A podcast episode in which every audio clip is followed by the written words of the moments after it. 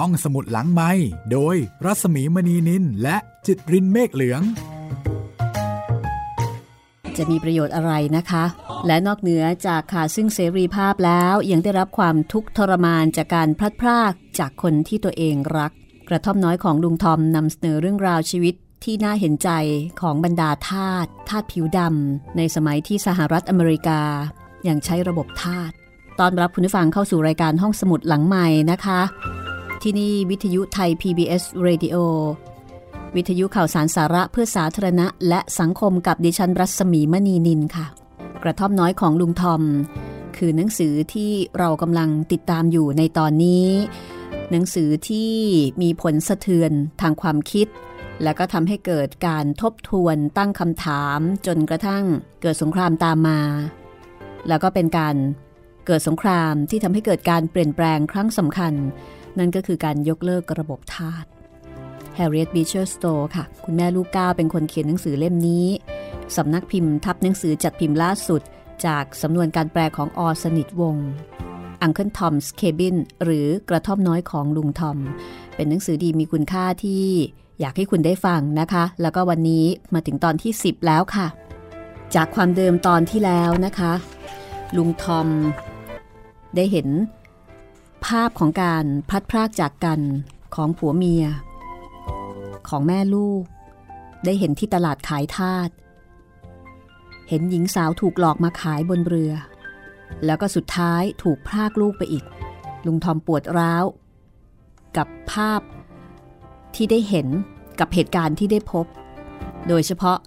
เมื่อได้เห็นหญิงสาวฆ่าตัวตายด้วยการกระโดดน้ำส่วนทางด้านเอลิซา อยู่กับครอบครัวของราเชลฮอริเดย์แต่เธอก็ยังคงยืนยันที่จะเดินทางไปแคนาดาเพื่อตามหาสามี นั่นก็คือยอร์ชนะคะ รู้สึกว่าห้องออบ้านนี้เนี่ย ก็เอ็นดูเอลิซาอย่างดีค่ะเรียกว่าอยู่อย่างมีความสุขเลยล่ะค่ะ สามีของราเชล ฮอริเดย์ชื่อว่าซีเมียน ฮอริเดย์ เป็นชายร่างสูง กำยำล่ำสันซีเมียนฮอลิเดย์เข้ามาในบ้านพร้อมกับข่าวสำคัญข่าวหนึ่งค่ะ คือข่าวอะไรติดตามได้เลยนะคะ กระท่อมน้อยของลุงทอมตอนที่ 10 ช่วงที่หนึ่งค่ะ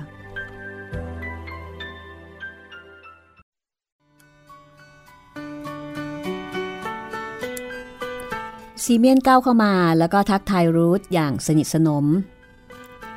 ราเชลถามสามีว่ามีข่าวอะไรบ้างหรือไม่ ในขณะที่เอาขนมปังใส่เตาอบซีเมียนตอบว่าปีเตอร์สเตปบินส์บอกว่าคืนนี้จะมาถึงที่นี่พร้อมด้วยมิตรสหายซีเมียนตอบขณะที่เดินไปล้างมือทางหลังบ้าน จริงสิ ราเชลพูดแล้วก็ชำเลืองดู เอลิซาเธอบอกเราว่า เธอนามสกุลแฮร์ริสใช่ไหม ซีเมียนถามเอลิซาขณะเดินเข้ามาในห้อง เอลิซาตอบด้วยเสียงสั่นๆว่า ใช่ค่ะ เอลิซากลัว ว่าจะมีหมายประกาศสั่งให้จับเธอกับแฮร์รี่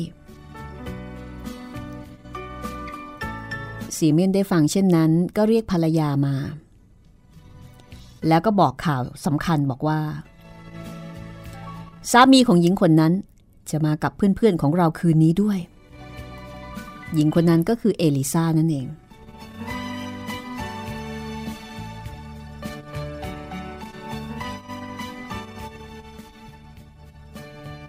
จริง ๆ หรือจ๊ะ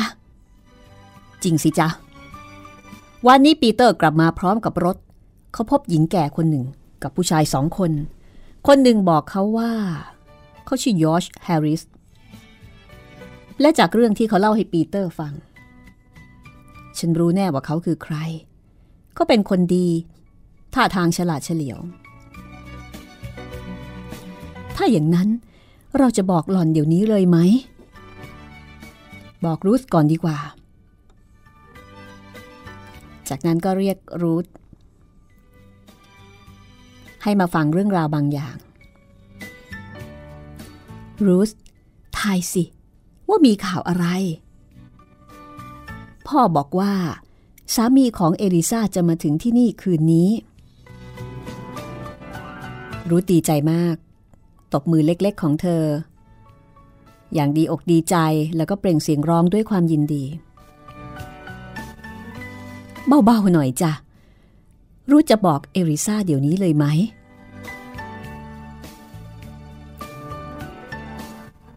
รูทก็บอกว่า บอกสิ บอกเดี๋ยวนี้แหละ ถ้าหากเป็นจอนของฉันบ้าง ฉันจะรู้สึกยังไง บอกหล่อนเดี๋ยวนี้เลย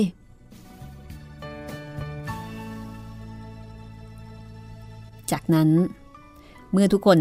ตกลงใจนะคะว่าจะบอกข่าวนี้นี้กับเอลิซาลาเชลก็เดินเข้าไปในครัว ซึ่งเอลิซากำลังนั่งเย็บผ้าอยู่ เข้ามาในนี้กับแม่สิลูก แม่มีข่าวจะบอกลูก เอลิซาลุกขึ้นยืน ตัวสั่นเทาด้วยความร้อนใจ พรางมองดูแฮร์รี่ลูกชาย ไม่ต้องพาแกไปด้วยรอก ไม่ต้องกลัวหรอกจ้ะ ข่าวดี เข้าไปสิจ้ะ แล้วก็รุนหลังเอลิซาไปที่ประตู เมื่อประตูปิด รูธก็คว้าตัวแฮร์รี่มากอดเอาไว้ แล้วก็จูบเด็กนั่น รู้ไหม ว่าหนูจะได้พบพ่อของหนูคืนนี้ พ่อหนูกำลังมา รูธพูดกับแฮร์รี่ แต่เด็กน้อยได้แต่มองรูธอย่างประหลาดใจ เมื่อเอลิซาเข้าไปในห้องเรียบร้อยแล้ว ลาเชลก็ดึงร่างของเธอไปโอบก่อนจะบอกว่า ลูกเอ้ยพระผู้เป็นเจ้าทรงกรุณาต่อลูกแล้วล่ะ สามีของลูกได้หลุดพ้นจากความเป็นทาสแล้ว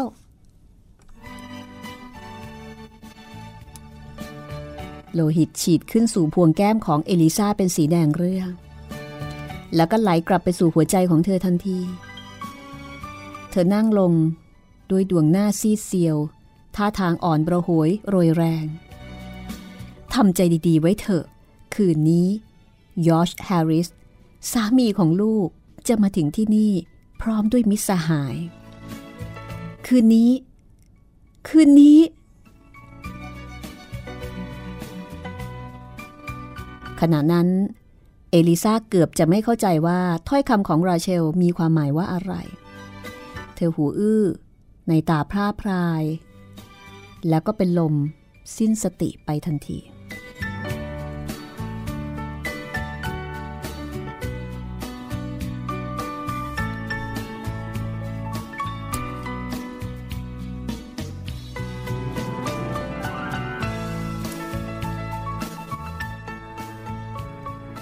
เมื่อเอลิซาฟื้นขึ้นมา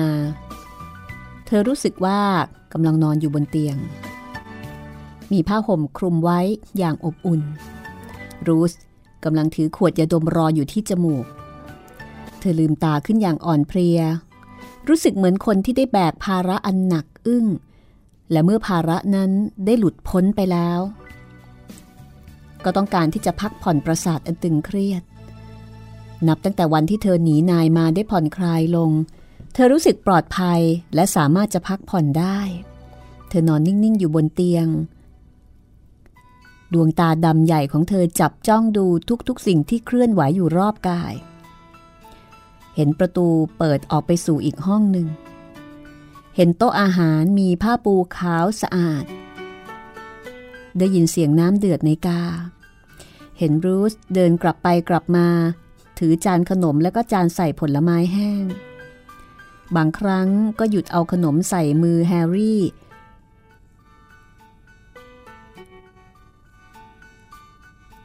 บางที ก็เอาผมหยิกยาวของพ่อหนู พันรอบนิ้วมืออันขาวสะอาดของเธอ เธอเห็นรูปร่างอันอ้วนท้วนสมบูรณ์ของราเชลขณะที่หญิงชราเดินไปมาที่ข้างเตียง แล้วก็จัดแจงดึงผ้าปูที่นอนให้เรียบเน็บชายผ้าเอาไว้ใต้ที่นอน เอลิซารู้สึกว่าดวงหน้าอันชื่นบานและในตาสีน้ำตาลแจ่มใสของราเชล งดงามประดุดแสงแดด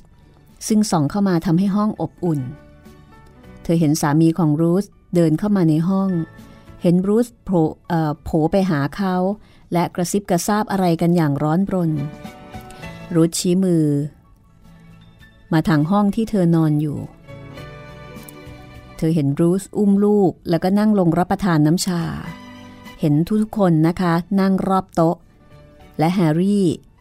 นั่งเก้าอี้สูง มีราเชลคอยดูแลอยู่ใกล้ๆ มีเสียงพูดกันเบาๆ เสียงช้อนกระทบถ้วยชาและจานรอง สิ่งเหล่านี้ปะปนอยู่ในความฝันอันแสนสุข ขณะที่เธอนอนพักผ่อนอยู่บนเตียง แล้วเอลิซาก็หลับไป เอลิซาหลับสนิทอย่างที่ไม่เคยหลับมาแต่ก่อน นับตั้งแต่เที่ยงคืนอันน่ากลัว เมื่อเธอหนีจากบ้าน ของ Mr. and Mrs. เชลบีอุ้มแฮร์รี่เดินฝ่าความหนาวเย็น ภายใต้ท้องฟ้าอันสุกสว่างด้วยแสงดาว เธอฝันเห็นภูมิประเทศอันงดงาม ดินแดนแห่งการพักผ่อนอย่างสงบ มีฝั่งทะเลเขียวชอุ่ม เกาะที่สวยงามและธารน้ำใสสะอาด เธอเห็นลูกชายเล่นอยู่ในบ้านหลังหนึ่ง เป็นเด็กที่อิสระและมีความสุข เธอได้ยินเสียงฝีเท้าของสามี รู้สึกว่าเขาเดินเข้ามาใกล้ แขนของเขาโอบรอบกายของเธอ หยาดน้ำตาไหลรินต้องหน้าของเธอ แล้วเอลิซาก็ตื่นขึ้น ภาพที่ปรากฏอยู่ตรงหน้ามีใช่ความฝัน เวลานั้นเป็นเวลากลางคืน แสงแดดที่ส่องสว่างได้จางหายไปนานแล้ว บุตรชายของเธอนอนหลับอย่างสงบอยู่ข้างกาย เทียนไขส่องแสงสลัวสลัวอยู่บนเชิงเทียน และยอชสามีของเธอกำลังร้องไห้สะอื้น อยู่ข้างๆหมอนของเธอ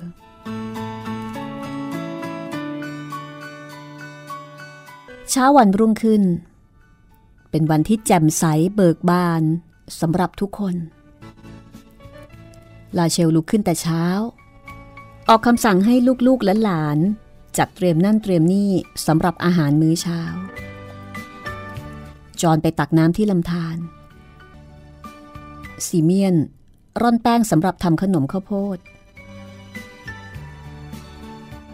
แมรี่บดเมล็ดกาแฟ ลาเชลทำขนมปัง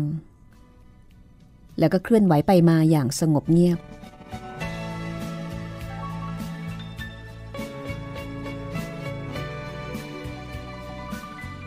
ในขณะที่ทุกๆคนกำลังทำงานกันอย่างชุลมุนวุ่นวายนี้ ซีเมียนสามีของราเชล สวมเสื้อเชิ้ตยืนโกนหนวดอยู่หน้ากระจกเงาบานเล็กตรงมุมห้อง เมื่อจัดเตรียมอาหารเช้าเสร็จเรียบร้อย ทุกคนก็พากันมารับประทานอาหารในครัวใหญ่ ทุกสิ่งทุกอย่างเป็นไปอย่างเป็นระเบียบเรียบร้อย สงบราบรื่น มีเสียงช้อนซ่อมกระทบจานดังกรุงกริงเสียงไก่และหมูแฮมทอดดังแฉะอยู่ในกระทะ และเมื่อยอชกับเอริซาออกมาจากห้องพร้อมด้วยแฮร์รี่บุตรชาย ทุกคนก็ต้อนรับเขาด้วยความชื่นชมยินดี จนสองสามีภรรยารู้สึกว่าสิ่งที่เกิดขึ้นนั้น เป็นความฝันไม่ใช่ความจริง แมรี่ยืนอยู่หน้าเตาไฟกำลังปิ้งขนมกริดเดิลเมื่อขนมสุกเหลืองดีแล้ว ก็นำมาให้ที่โต๊ะอาหาร ในขณะที่กำลังร้อนๆ ราเชลนั่งอยู่ที่หัวโต๊ะ ดูเธอมีความสุขมาก สีหน้าสีตาของราเชลเต็มไปด้วยความเมตตาปราณีและอ่อนโยน เช่นเดียวกับที่มารดาจะแสดงต่อบุตร ซึ่งทำให้อาหารและกาแฟที่เธอปรุงนั้น มีรสอร่อยยิ่งขึ้นสำหรับผู้ที่ได้รับประทาน และนี่เป็นครั้งแรกที่ยอชได้นั่งลงที่โต๊ะอาหารอย่าง เสมอบ่าเสมอไหลกับพวกผิวขาว ตอนแรก ๆ เขาก็รู้สึกเก้อเขิน แต่ในไม่ช้า ความเก้อเขินก็หายไป เพราะความเมตตาอารีและความเป็นกันเองของเจ้าของบ้าน ซีเมียนผู้ที่เป็นลูกชาย ถามบิดาว่า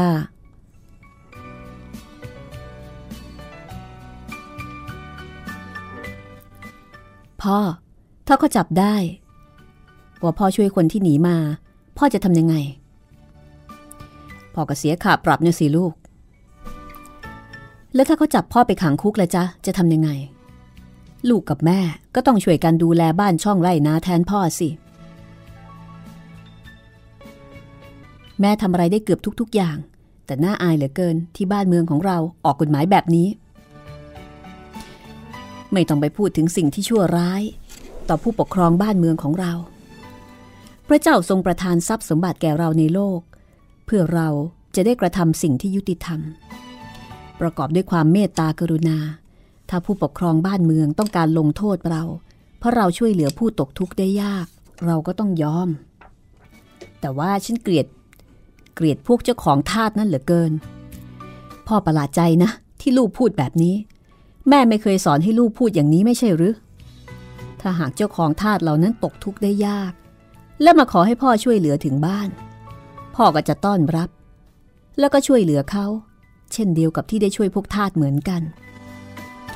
สีเมียนที่เป็นลูกชายหน้าตาแดงกำ่ำแต่ราเชลผู้เป็นแม่กลับยิ้มแย้มแล้วก็บอกว่าสีเมียนเป็นลูกที่ดีของแม่ อีกไม่ช้าก็จะโตขึ้นและก็จะมีนิสัยเหมือนพ่อ ผมหวังว่า ท่านคงจะไม่ลำบาก เพราะว่าช่วยเหลือเรานะครับ ยอชพูดอย่างร้อนใจ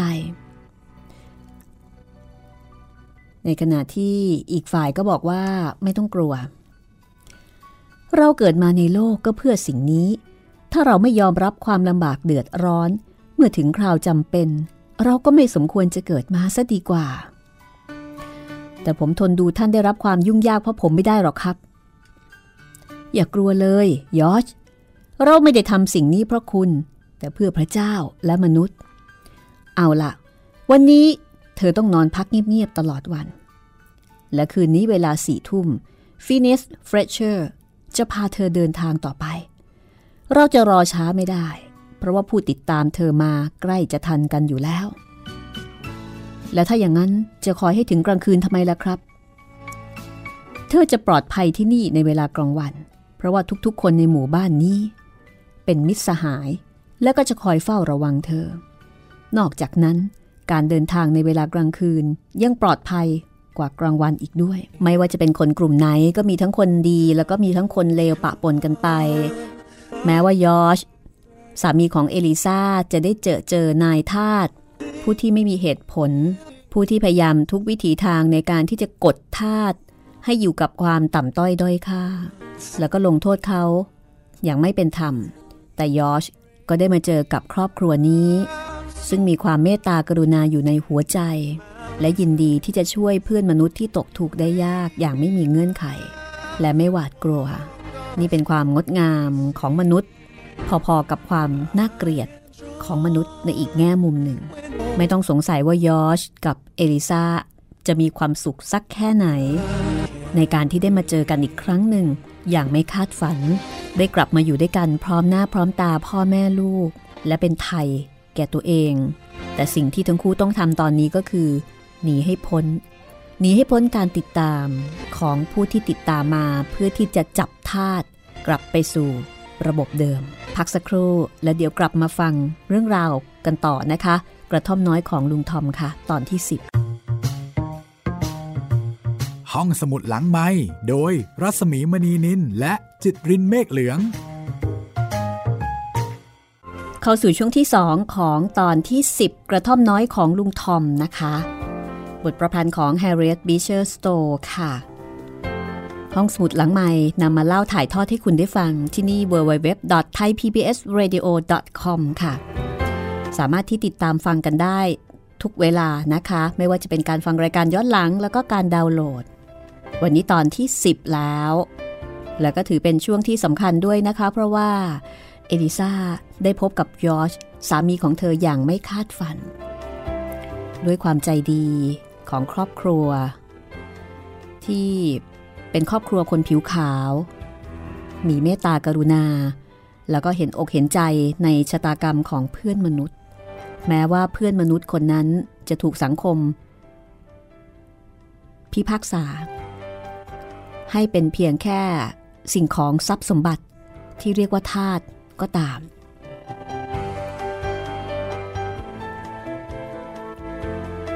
ทีนี้เราลองมาดู ชีวิตของลุงทอมกันบ้างนะคะในช่วงนี้ ว่าเป็นอย่างไร ลุงทอมซึ่งเดินทางมากับพ่อคาท่าที่ชื่อว่าฮาเล่พ่อคาท่าที่คิดว่าตัวเองเนี่ยเป็นคนที่จิตใจดี มีเมตตากรุณา ฮาเล่คิดแบบนั้น ฮาเล่ผู้ที่คิดถึงเรื่องเงิน เป็นสิ่งสำคัญในชีวิต ถ้าคุณฟังพร้อมแล้ว เราติดตาม ไปดูชีวิตของลุงทอมกันเลยค่ะ กระท่อมน้อยของลุงทอมตอนที่ 10 ช่วงที่2ค่ะ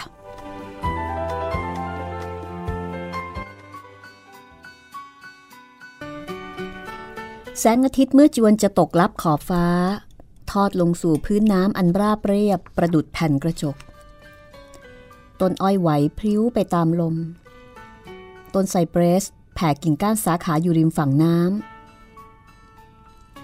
ขณะที่เรือไฟซึ่งบรรทุกสินค้าและผู้โดยสารจนเพียบ แล่นผ่านไป บนดาดฟ้าเรือ มีหอฝ้าย ซึ่งนำมาจากไร่หลายแห่ง กองอยู่พเนินเทินทึก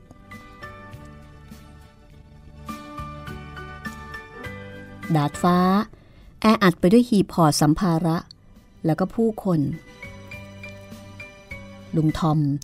นั่งอยู่ในซอกเล็กๆแห่งหนึ่ง ระหว่างกองหอฝ้ายที่อยู่บนดาดฟ้าชั้นบน ทีแรกๆ ฮาเล่ก็ควบคุมลุงทอมอย่างใกล้ชิดตลอดวัน ตอนกลางคืน ก็ไม่เคยอนุญาตให้แกนอนโดยที่ไม่สวมกุญแจมือ ไม่ไว้ใจ แต่ด้วยความอดทนโดยไม่ปริปากบนและกิริยาอาการของลุงทอม ที่แสดงว่าแกมีความพึงพอใจในทุกๆสิ่ง ค่อยๆทำให้ฮาเล่คลายความเข้มงวดกวดขันลง และลุงทอมได้รับเกียรติยศเป็นพิเศษ โดยมีสิทธิ์ที่จะเดินทางไปไหนมาไหนในเรือได้อย่างเป็นอิสระฮาเล่เห็นแล้วว่าลุงทอมเป็นคนสุภาพเรียบร้อย ไม่ชอบหาเรื่องทะเลาะวิวาทกับใคร ลุงทอมก็เลยสามารถทำให้คนอย่างฮาเล่ ไว้วางใจได้โดยไม่รู้ตัว ลุงทอมเป็นคนรักสงบ แล้วก็เป็นคนที่ชอบช่วยเหลือคนอื่นอยู่เสมอ ไม่ว่าจะเป็นในเรื่องการงานหรือว่าเรื่องส่วนตัว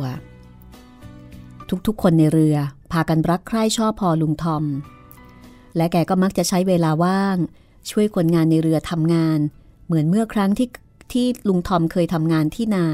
ในเคนตักกี้ บ้านที่แกจากมา และเมื่อไม่มีอะไรจะทำลุงทอมก็จะปีนขึ้นไปในซอกระหว่างกองฝ้ายบนดาดฟ้า แล้วก็อ่านพระคำพีของแก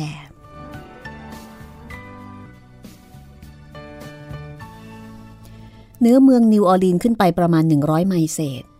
แม่น้ำอยู่ในระดับสูงกว่าภูมิประเทศที่อยู่ล้อมรอบ แล้วก็ไหลผ่านไประหว่างเขื่อนกั้นน้ำใหญ่เมื่อหือมาที่สูงถึง 20 ฟุต ผู้โดยสารบนดาดฟ้าเรือสามารถจะมองเห็นภูมิประเทศที่อยู่รอบๆ ได้ไกลหลายไมล์เหมือนกับว่าได้ขึ้นไปมองจากยอดปราสาทที่เลื่อนลอยอยู่ในอากาศ เพราะฉะนั้นลุงทอมจึงสามารถมองเห็นภาพต่างๆ บนฝั่งแม่น้ำได้ถนัด ขณะที่เรือแล่นผ่านไป แกเห็นพวกทาสทำงานอยู่ในระยะไกล เห็นหมู่บ้านหรือกระท่อมของพวกเหล่านั้น เรียงรายกันอยู่เป็นแถว ในไร่ซึ่งอยู่ห่างไกลจากคฤหาสน์อันงดงาม และอุทยานอันร่มรื่นของผู้เป็นนาย ขณะที่ภาพเหล่านั้นผ่านสายตา ลุงทอมก็คิดถึงท้องทุ่งในรัฐเคนตักกี้ คิดถึงบ้านที่จากมา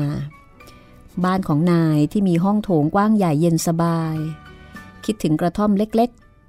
ๆ ที่มีเถามันติฟอร่าและก็บิโกเนียออกดอกบานสะพรั่งอยู่รอบๆ นึกถึงดวงหน้าเพื่อนฝูงที่เติบโตมาด้วยกัน นึกถึงภรรยาผู้ขยันขันแข็งวุ่นวายอยู่กับการเตรียมอาหารเย็น ได้ยินเสียงหัวเราะร่าเริงของลูกๆที่กำลังเล่นกัน ได้ยินเสียงร้องอย่างดีอกดีใจของลูกคนเล็ก ที่ลุงทอมชอบอุ้มเอาไว้บนตัก และภาพเหล่านั้นก็เลือนหายไป แต่กลับเห็นภาพต้นอ้อย แล้วก็ต้นไซเปรสในไร่ ได้ยินเสียงเครื่องจักรโครมคราม ทุกๆสิ่งตอนนี้เตือนให้ลุงทอมผู้น่าสงสารรู้ว่า ชีวิตแสนสุขตอนหนึ่งของแกในรัฐเคนตักกี้นั้น ได้สิ้นสูญไปแล้วตลอดกาลถ้าเป็นคนโดยทั่วไปก็จะใช้เวลาว่างในช่วงนี้ เขียนจดหมายถึงภรรยาและลูก แต่ลุงทอมเขียนหนังสือไม่เป็น แล้วก็ไม่รู้ว่าจะส่งจดหมายถึงลูกเมียได้อย่างไร ระยะทางระหว่างบ้าน กับแม่น้ำมิสซิสซิปปีนั้น ก็ไกลแสนไกล จนแกไม่สามารถจะติดต่อส่งข่าวคราวถึงผู้ที่อยู่ทางบ้านได้ ลุงทอมพยายามที่จะอ่านพระคัมภีร์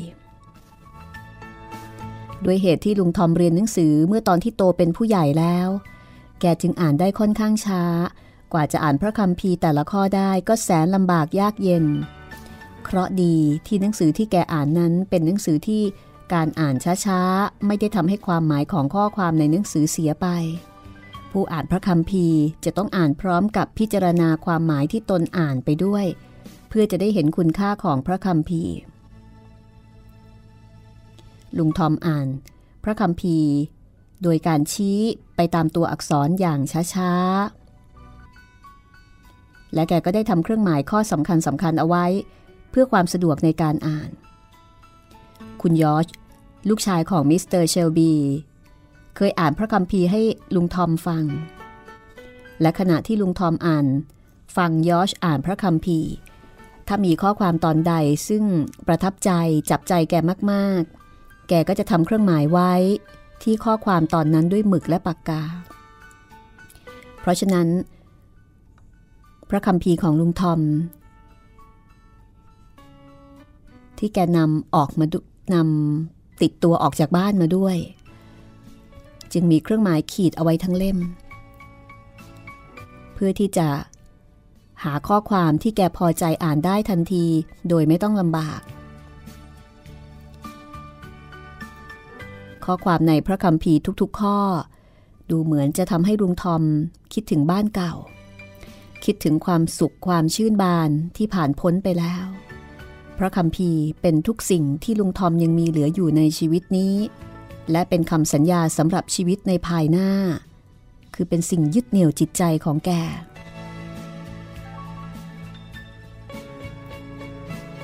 ในเรือโดยสาร มีสุภาพบุรุษหนุ่มผู้มั่งคั่งที่เกิดมาในตระกูลผู้ดีคนหนึ่ง มีนามว่าเซนต์เคล อาศัยอยู่ในเมืองมิวเมืองนิวออร์ลีนเซนต์เคลมีบุตรสาวเล็กๆ อายุประมาณ 5-6 ขวบมาด้วยคนหนึ่ง กับสุภาพสตรีซึ่งดูเหมือนจะเป็นญาติ แล้วก็รับหน้าที่คอยดูแลแม่หนูน้อย ลุงทอมเคยเห็นเด็กหญิงเล็ก ๆ นี้บ่อย เพราะเธอเป็นเด็กคล่องแคล่วว่องไว แล้วก็ชอบเดินไปมาอยู่เสมอ และผู้ที่ได้เห็นเธอแล้วครั้งหนึ่ง ก็จะลืมเธอไม่ได้ง่าย ๆนัก เพราะว่าเด็กหญิงผู้นี้ งดงามอย่างหาที่ติไม่ได้ รูปร่างเธอระหงแบบบางคล้ายเทพธิดาในความฝัน ดวงหน้ากระจุมกระจิมหน้าเอ็นดู และกริยาท่าทางก็ดูเป็นผู้ดีมีตระกูล เส้นผมละเอียดอ่อนสีทองของเด็กหญิง หยิกยาวประบาดวงตาสีฟ้าและขนตายาวงอน ทำให้เธอมีลักษณะแตกต่างจากเด็กอื่นๆ เธอร่าเริงจำสายอยู่ตลอดเวลา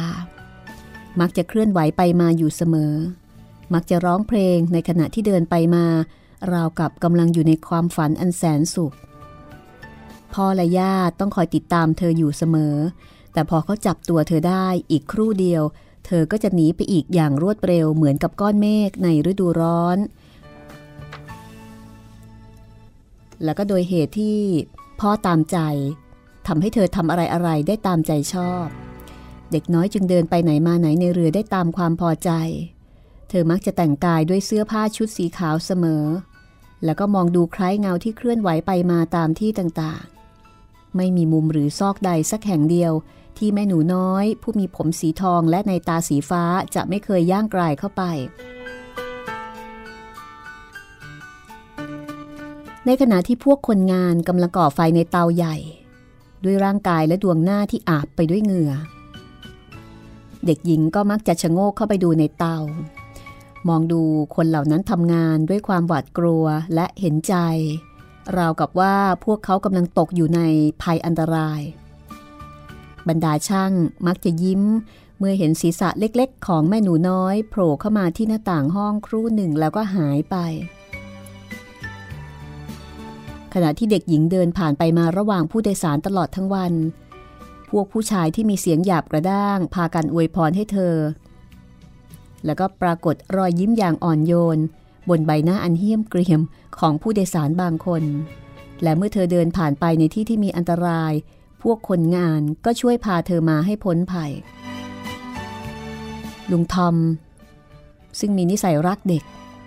มองดูเด็กหญิงคนนี้ด้วยความสนใจ สำหรับลุงทอมแล้ว เด็กคนนี้ดูคล้ายกับอะไรบางอย่างที่มาจากสวรรค์ เด็กน้อยมักจะเดินรอบๆ หมู่ท่าที่ถูกล่ามโซ่ของฮาเล่อยู่บ่อยๆ สีหน้าของเธอเศร้าสลด เมื่อได้เห็นความทุกข์ทรมานของคนเหล่านั้น เด็กหญิงเดินเข้าไปในระหว่างพวกทาสแล้วก็มองดูอย่างสงสัย บางครั้งก็เอานิ้วอันเปรียวเล็กจับโซ่ดู แล้วถอนใจใหญ่อย่างเป็นทุกข์ขณะเมื่อเดินจากไป แล้วก็กลับมาอีกในไม่ช้า พร้อมด้วยลูกกวาด ลูกนัดและส้ม เพื่อแจกให้ทาสเหล่านั้นอย่างชื่นชมดินดี แล้วหายไปอีก ลุงทอมเฝ้าดูเด็กหญิงอยู่นาน ก่อนที่แกจะกล้าทำความรู้จักกับเธอ แกรู้จักวิธีชักจูงเด็กๆ มาหาแกได้ แกจึงตั้งใจว่าจะแสดงฝีมือของแกในครั้งนี้ แกสามารถทำกระเช้าสารใบเล็กๆ และแกะสลัก ลูกฮิคอรี่นัทเป็นรูปหน้าตาคนแปลกๆ แกสามารถจะทำนกหวีได้ทุกชนิดและก็ทุกขนาด ในกระเป๋าเสื้อของลุงทอมเต็มไปด้วยสิ่งต่างๆสำหรับล่อใจเด็ก ซึ่งแกได้เก็บสะสมไว้สำหรับลูกนายเก่าของแกในสมัยก่อน และขณะนี้แกได้หยิบเครื่องเล่นเหล่านั้นออกมาวาง เพื่อเป็นเครื่องชักจูงให้เด็กน้อย มารู้จักมักคุ้นกับแก เด็กคนนี้ถึงแม้ว่าจะเป็นคนขี้อาย แต่ก็เป็นคนที่สนใจในทุกๆสิ่งที่อยู่รอบตัวเธอ เธอมักจะนั่งอยู่บนหีบหรือหอ ของสิ่งของที่ใกล้กับลุงทอม มองดูเหมือนนกคีริบูนจับคอน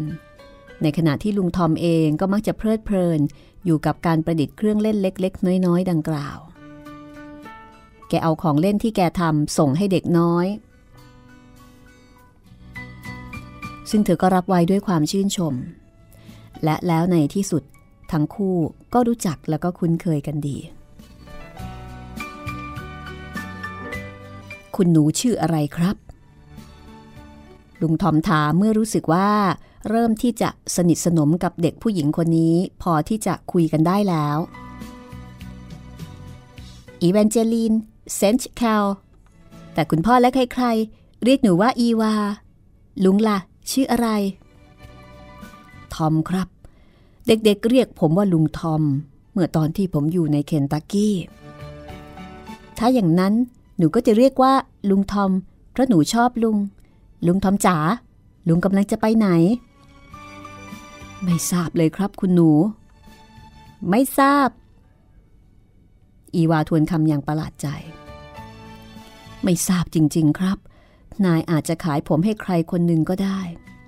ผมไม่ทราบว่าผมจะถูกขายให้ใคร คุณพ่อซื้อลุงได้ ถ้าคุณพ่อซื้อลุงแล้วก็ ลุงจะได้อยู่สบาย หนูจะขอให้คุณพ่อซื้อลุงวันนี้แหละ ขอบคุณครับ คุณหนู เรืออยู่ที่ท่าเล็ก ๆ แห่งหนึ่ง เพื่อบรรทุกฟืน เมื่ออีวาได้ยินเสียงบิดาก็วิ่งไปโดยเร็ว ทอมลุกขึ้นยืน แล้วก็เดินไปช่วยพวกคนงานขนฟืนมาใส่เรือ อีวากับบิดาของเธอกำลังยืนอยู่ด้วยกันที่ลูกกรง เพื่อที่จะคอยดูเรือแล่นออกจากท่า ขณะที่เรือค่อยๆ แล่นจากฝั่ง เด็กน้อยก็ขยับตัว แล้วก็พลัดตกลงไปในน้ำ ในขณะที่บิดาของอีวาเตรียมตัวจะกระโดดลงไปจากเรือ แต่มีใครคนหนึ่งฉุดไว้ เพราะเห็นบุคคลอีกคนหนึ่งรีบกระโดดลงไปก่อนแล้ว ลุงทอมนั่นเอง ลุงทอมกำลังยืนอยู่ที่ดาดฟ้าชั้นล่าง ขณะที่อีวาตกน้ำแกกระโดดลงไปทันที แล้วก็ไม่ได้เป็นการยากอะไรเลยสำหรับลุงทอมผู้ที่มีร่างกายกำยำล่ำสันแข็งแรง พออีวาโผล่ขึ้นมา แกก็คว้าร่างเด็กน้อยเอาไว้ในอ้อมแขน พาว่ายมาที่เรือ แล้วก็ส่งร่างอันเปียกโชกนั้น ให้ผู้โดยสาร ซึ่งพากันยื่นมือออกมารับอย่างร้อนรน อีกครู่หนึ่งต่อมาเซนต์แคลบิดาของอีวาก็อุ้มบุตรสาว ซึ่งสิ้นสติเข้าไปในห้องพักของพวกผู้หญิง ซึ่งช่วยกันพยาบาลอย่างกุลีกุจอ และในไม่ช้า อีวาก็ได้สติ วันรุ่งขึ้น อากาศร้อนจัด ในขณะที่เรือแล่นจวนจะถึงเมืองนิวออร์ลีนส์ผู้โดยสารพากันเตรียมตัวขึ้นจากเรืออย่างวุ่นวาย คนงานทุกคน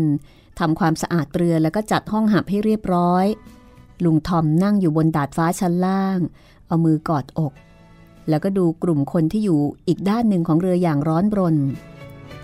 อีเวนเจลีนเด็กน้อยผู้สวยงามยืนอยู่ที่นั่น ดวงหน้าของเด็กหญิงซีดเซียวกว่าเมื่อวานเล็กน้อย แต่ก็ไม่ได้มีร่องรอยอะไรที่แสดงให้เห็นอุบัติเหตุที่เกิดขึ้นกับเธอ ชายหนุ่มร่างสูงสง่ายืนอยู่ข้างเธอ มองปราดเดียวก็รู้ว่า สุภาพบุรุษผู้นั้น ก็คือพ่อของอีวา ศีรษะของชายผู้นั้นตั้งตรงอยู่บนบ่า แสดงความเป็นผู้ดีมีตระกูล ผมสีน้ำตาลอ่อน ในตาใหญ่สีฟ้าเหมือนกับบุตรสาว แต่สีหน้าของเขาผิดกับอีวา ในดวงตาสีฟ้าอันแจ่มใสแทนที่จะมีแววแห่งความใฝ่ฝัน เหมือนของเด็กหญิง กลับมีประกายกล้า ริมฝีปากบาง แสดงความภาคภูมิในตนเอง กิริยามารยาทเรียบร้อย เขากำลังฟังฮาเล่พูดอย่างอารมณ์ดีสีหน้าของเขาแสดงอาการกึ่งขบขันกึ่งเหยียดยาม เมื่อหาเลขกำลังอธิบายถึงคุณสมบัติของพวกทาสที่นำมาด้วยในเรือ เหมือนกับกำลังพรีเซนต์ขายสินค้าทำนองนั้น ตกลงคุณจะขายลุงทอมเท่าไหร่ล่ะ 1,300 ดอลลาร์ครับ ไม่แพงไปหน่อยเหรอ โอ้ย ไม่แพงหรอกครับ ลุงทอมเป็นคนดี ซื่อสัตย์ขยันขันแข็งทำอะไรอะไรได้สารพัดแล้วก็ยังเคร่งครัดในศาสนาอีกด้วยไอเรื่องเคร่งครัดในศาสนานะ่ะฉันขี้เกียจจะฟังแล้วล่ะ ทุกวันนี้ก็เห็นพวกผิวขาวที่แสดงตัวว่าเคร่งครัดในศาสนาไปโบสถ์แล้วก็ทำทีว่าเป็นคริสเตียนที่ดีซะเต็มประดา แต่ใจจริงนั้นก็ยังไม่วายมีกิเลสอ๋อแต่ลุงทอมไม่เป็นอย่างนั้นนะครับ คุณดูสิครับ รูปร่างของแกแข็งแรงยังกับอะไรดี ไหลกว้างหลังตรง กล้ามเนื้อขึ้นเป็นมัดมัดแกเคยดูแลไร่นาทั้งหมดของนายเก่าในเคนตักกี้ด้วยนะครับ ออกจะรู้มากเกินไปซะแล้ว ฉันเคยรู้หรอกนะ ว่าพวกนี้ชอบขโมยม้า ชอบหนีนาย แล้วก็ทำอะไรที่ชั่วร้ายอีกหลายอย่าง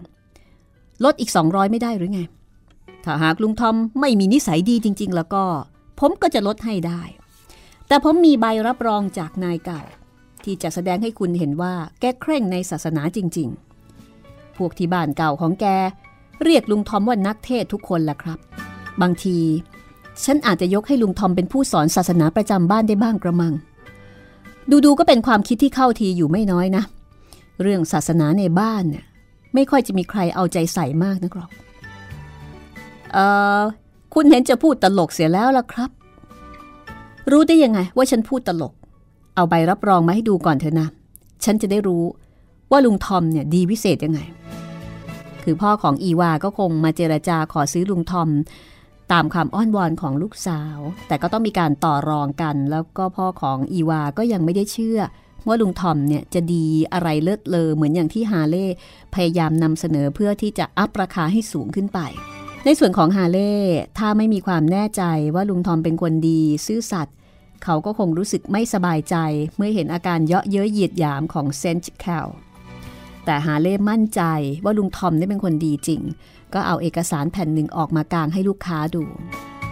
ในขณะที่อีวา ก็เอาแขนโอบรอบคอของพ่อ คือก้าวขึ้นไปยืนบนหอของ แล้วก็เอาแขนโอบรอบคอพ่อก่อนจะอ้อนวอนให้พ่อเนี่ย ซื้อลุงทอม คุณพ่อคะซื้อแกเถอะค่ะ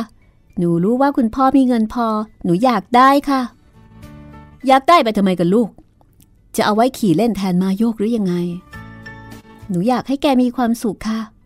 ฮะเหตุผลเดิมนั่นแหละ ฮาเล่ส่งใบรับรองที่มีชื่อมิสเตอร์เชลบีเซ็นไว้ให้เซนต์แคลดู ชายหนุ่มหยิบใบรับรองนั้นด้วยนิ้วมืออันเรียวยาวของเขาแล้วก็อ่านดูอย่างไม่ค่อยจะสนใจ ลายมือเรียบร้อยเป็นผู้ดี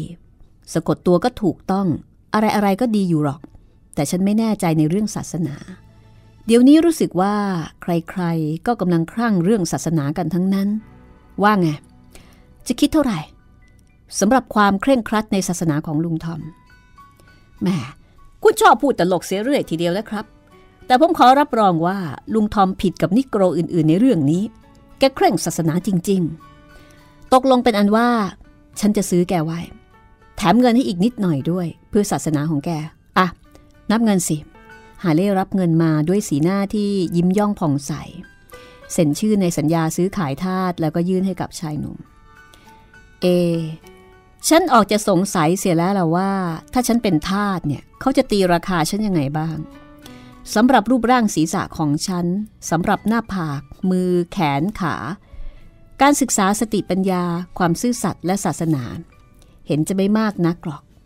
สำหรับค่าตัวของฉัน อีวามากับพ่อ เซลแคลพูดพลางจูงมือลูกสาวเดินข้ามเรือไป ชายหนูเอาปลายนิ้ว เชยคางลุงทอมขึ้นแล้วก็พูดอย่างอารมณ์ดี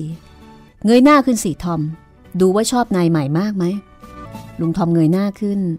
เป็นธรรมดาที่ใครๆ จะต้องรู้สึกสบายใจเมื่อได้เห็นดวงหน้าอันงดงามของชายหนุ่มลุงทอมรู้สึกว่าน้ำตาออกมาคลอตา แล้วก็ตอบอย่างดีอกดีใจว่า ขอพระเจ้าทรงอวยพรแก่นายด้วยเถอะครับ ฉันก็หวังอย่างนั้นละ่ะ ชื่ออะไรนะ ทอมเหรอ ขับรถเป็นไหม ผมเคยเลี้ยงม้าและขับรถครับ นายเก่าของผมมีม้าหลายตัว ดีละฉันจะให้แกขับรถ แต่ต้องระวังนะ อย่าเมาเหล้าเกินกว่าอาทิตย์ละครั้ง นอกจากจะมีเหตุจำเป็นจริง ๆ ลุงทอมมีสีหน้าประหลาดใจ และค่อนข้างจะเสียใจ เมื่อตอบว่า เออผมไม่เคยเมาเหล้าหรอกครับ ฉันเคยได้ยินข้อแก้ตัวอย่างนี้มาก่อนนะ แต่เอาเถอะเราจะดูไปก่อน ถ้าไม่เมาจริง ๆ ก็ดีแน่ เซลแคลพูดอย่างอารมณ์ดี เมื่อเห็นสีหน้าเคร่งครึมของลุงทอมเขาก็บอกว่า เห็นแล้วว่าแกตั้งใจดีจริง ๆ ผมจะพยายามทำงานให้ดีที่สุดครับ และลุงก็จะมีความสุข เพราะว่าคุณพ่อดีต่อทุกๆคน แต่คุณพ่อชอบหัวเราะขันคนเหล่านั้นเสมอ พ่อต้องขอบใจลูกมาก ในการที่ลูกช่วยแนะนำทอมให้รู้จักนิสัยพ่อ เซนแคลพูด พรางหัวเราะ ขณะที่หันหลังกลับแล้วเดินออกไปจากที่นั่น และนับจากนี้ไป ชีวิตของลุงทอมผู้ต่ำต้อย ก็จะต้องไปเกี่ยวข้องกับชีวิตของบุคคลชั้นสูง